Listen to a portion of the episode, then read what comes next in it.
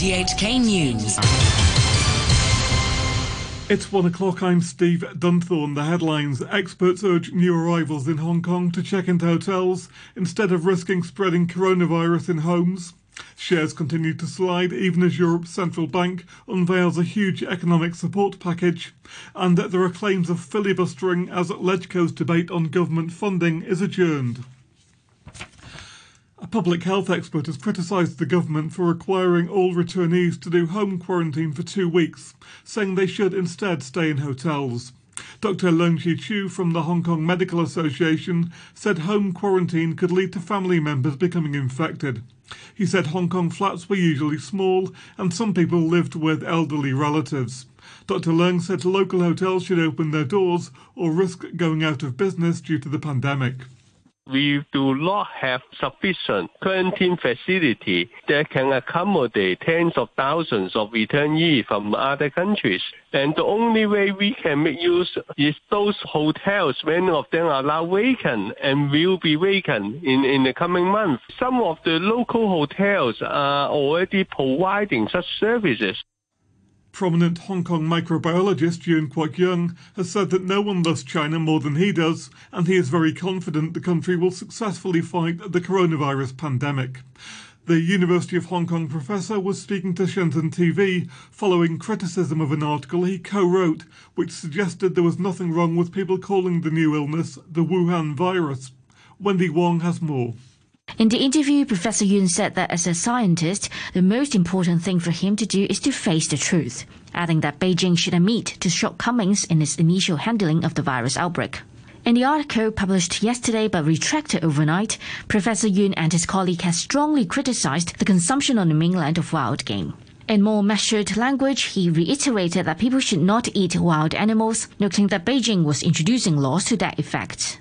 Professor Yuen said the nation should be humble and face up to its shortcomings. But he also said that the coronavirus outbreak clearly shows the mainland's strong research capabilities. Last night, the microbiologists said they regretted any misunderstanding the piece in the Mingpao newspaper may have caused, adding that they didn't understand politics and may have expressed their thoughts the wrong way. The Immigration Department has added hundreds more officers to a unit that helps Hong Kong people stranded abroad. From 26, it's been increased to around 370 because of the coronavirus pandemic. Another 50 will come on board to help the second evacuation from Hubei province next week. Immigration Director Erick Tsang will again lead a team to the Hubei capital, Wuhan. The mainland has reported no new domestic cases of the coronavirus for the first time since it started recording them in January. But it said there were 34 imported cases, the biggest daily increase in two weeks. Financial news and the European Central Bank has announced a huge emergency bond buying scheme to support the European currency, which has come under severe pressure because of the coronavirus. The president of the bank, Christine Lagarde, said the scheme would be worth 750 billion euros. She said there was no limit to the bank's commitment to support the eurozone. Lorenzo Codogno is a former Italian Treasury official. This is a very substantial package. I think it will help in the sense that, first of all, it will uh, reduce turbulence in financial markets. Over the past few days, the ECB was forced to intervene several times to counteract some of the selling pressure, especially on Italy, but also on other countries. So I think uh, now they have a much bigger firing power, so they can intervene massively to make sure that interest rates stay low. This is a strong message. We will make sure that the conditions remain in place for a recovery in the economy. Meanwhile, Australia's central bank has made an emergency interest rate cut to a historic low of 0.25% as part of several measures to counter the fallout from the coronavirus pandemic. It said it would remain at this record low until progress is being made towards full employment.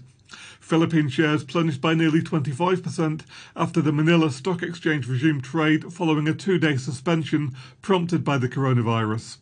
Shares in Asia failed to hold onto opening gains, skidding further after the latest sell off on Wall Street.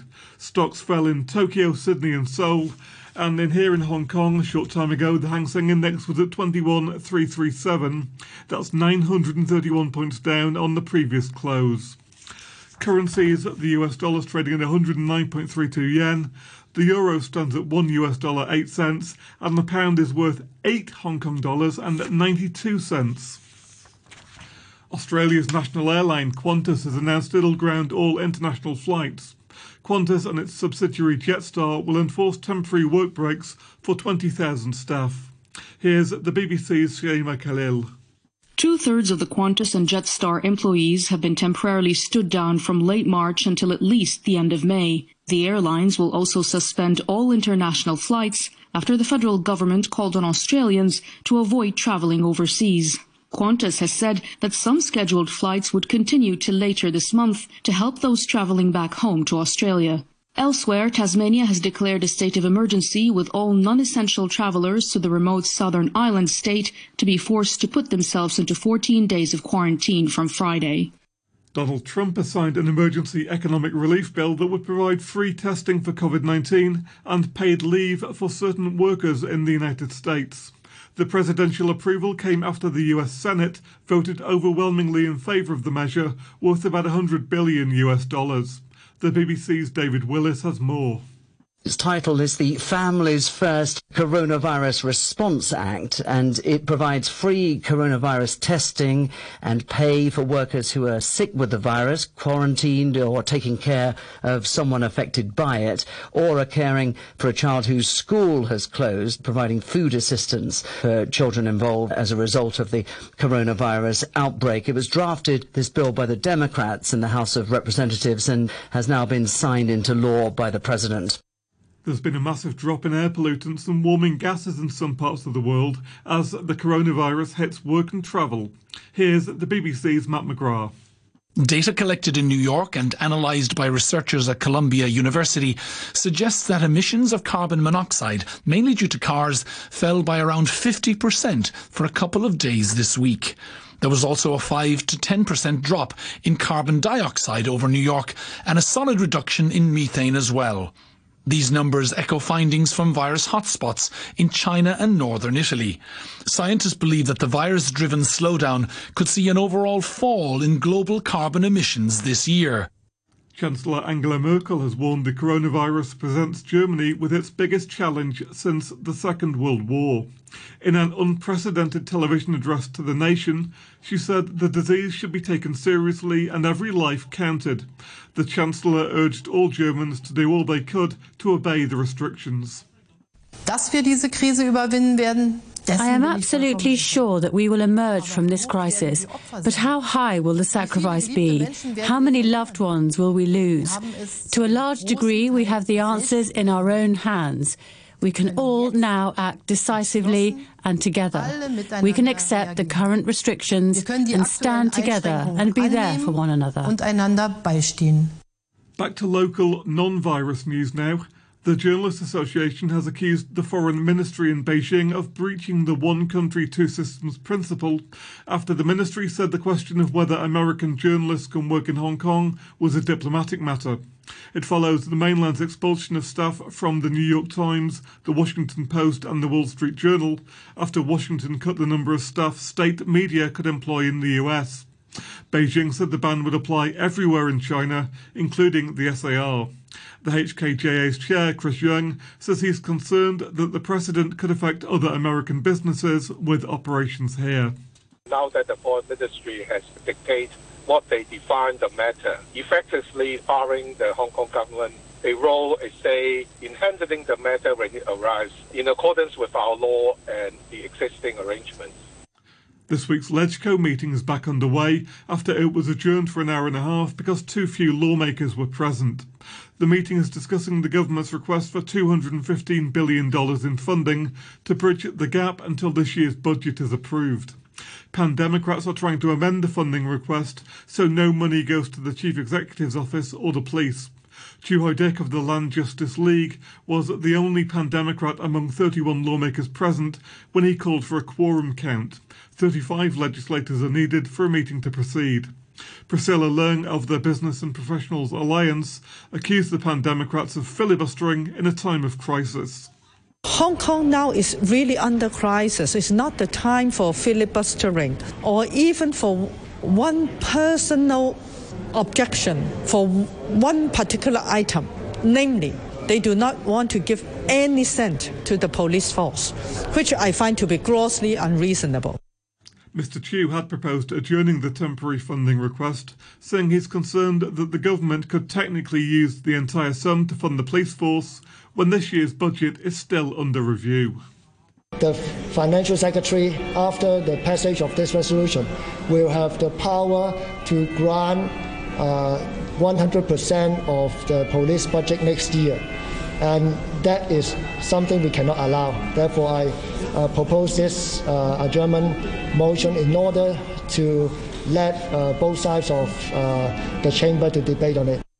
And internationally, the former girlfriend of the financier and convicted sex offender Jeffrey Epstein has sued the late financier's estate seeking money for her legal fees and personal security. Ghislaine Maxwell filed a complaint in the US Virgin Islands where Epstein's estate is being probated. Researchers say a newly discovered fossil of a bird could be the earliest known ancestor of every chicken on the planet. The animal lived more than 66 million years ago. Here's the BBC's John Johnson. Scientists at Cambridge University have nicknamed the fossil the Wonder Chicken. They say it lived more than 66 million years ago and shared the Earth with the dinosaurs. The Wonder Chicken has similarities to today's ducks and chickens, suggesting it was a shared ancestor to both species. All birds are descended from the dinosaurs, but a lack of fossil data means their family tree is largely unknown. The discovery of this new fossil could help researchers understand when dinosaurs evolved into the birds we see today. Sport now, here's Atom.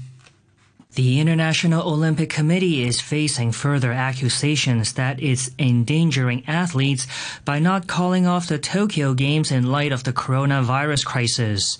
The BBC's Joe Parsons reports. The four times Olympic gold medalist Sir Matthew Pinsent is among the latest Olympians to criticise the stance of the IOC president Thomas Bach, who insists it remains fully focused on the Tokyo Games despite the coronavirus. In a tweet, the former rower said, I'm sorry, Mr. Bach, but this is tone deaf. The instinct to keep safe, not to mention obey government instructions to lock down, is not compatible with athlete training, travel and focus that a looming Olympics demands of athletes, spectators, organisers, etc. Keep them safe, call it off. On Tuesday, the IOC member Hayley Wickenheiser, a four-time gold medalist in ice hockey, said that plans for the Tokyo Games to go ahead were insensitive and irresponsible. The IOC says it's held constructive talks with athlete representatives about the coronavirus crisis, but its president Thomas Bach admitted he was confronted with many questions regarding qualification and restrictions. More from the BBC's Laura Scott. The IOC have said that you know, this is an exceptional situation that requires exceptional solutions. They also said, interestingly, that they, they accepted that no solution will be ideal in this situation. We are seeing a lot of athletes sort of setting up home gyms and, and that kind of thing. It, you know, it is um, really difficult times facing a lot of these athletes with having to prepare for games that they don't know whether it's going to happen, but they have to, you know, act as if it is going to happen. It's a really difficult one for them. We've had some statements from a lot of the collective Olympic committees. So the European Olympic Committee, the Oceania National Olympic Committees group and the Pan Am Sports, they've all come out today and said they support the IOC's stance and and you know will will back that decision to stay committed to Tokyo. So at the top there remains this unified approach to to keep going for Tokyo, but what we're seeing at the moment is the athletes who are the ones competing there actually raising quite serious concerns. In the NFL, more than 2,000 people are on the waiting list for Tampa Bay Buccaneers tickets after the club said they're close to signing the six time Super Bowl winner Tom Brady. The quarterback has played his entire 20 year career with the New England Patriots and will be 43 when the new season starts. The Bucks haven't made the playoffs since 2007. Meanwhile, the Jacksonville Jaguars are set to unload the Super Bowl winning quarterback Nick Foles by trading him to the Chicago Bears. The Jaguars guaranteed him 50 million US dollars of salary when they signed him last year, but injury kept him sidelined for most of the season. Foles quarterbacked the Philadelphia Eagles to their Super Bowl triumph in 2018. And that's your look at sports. To end the news, the top stories once again. Experts urge new arrivals to check into hotels instead of risking spreading coronavirus at home. And shares continue to slide even after Europe's central bank unveiled a huge economic support package. The news from RTHK.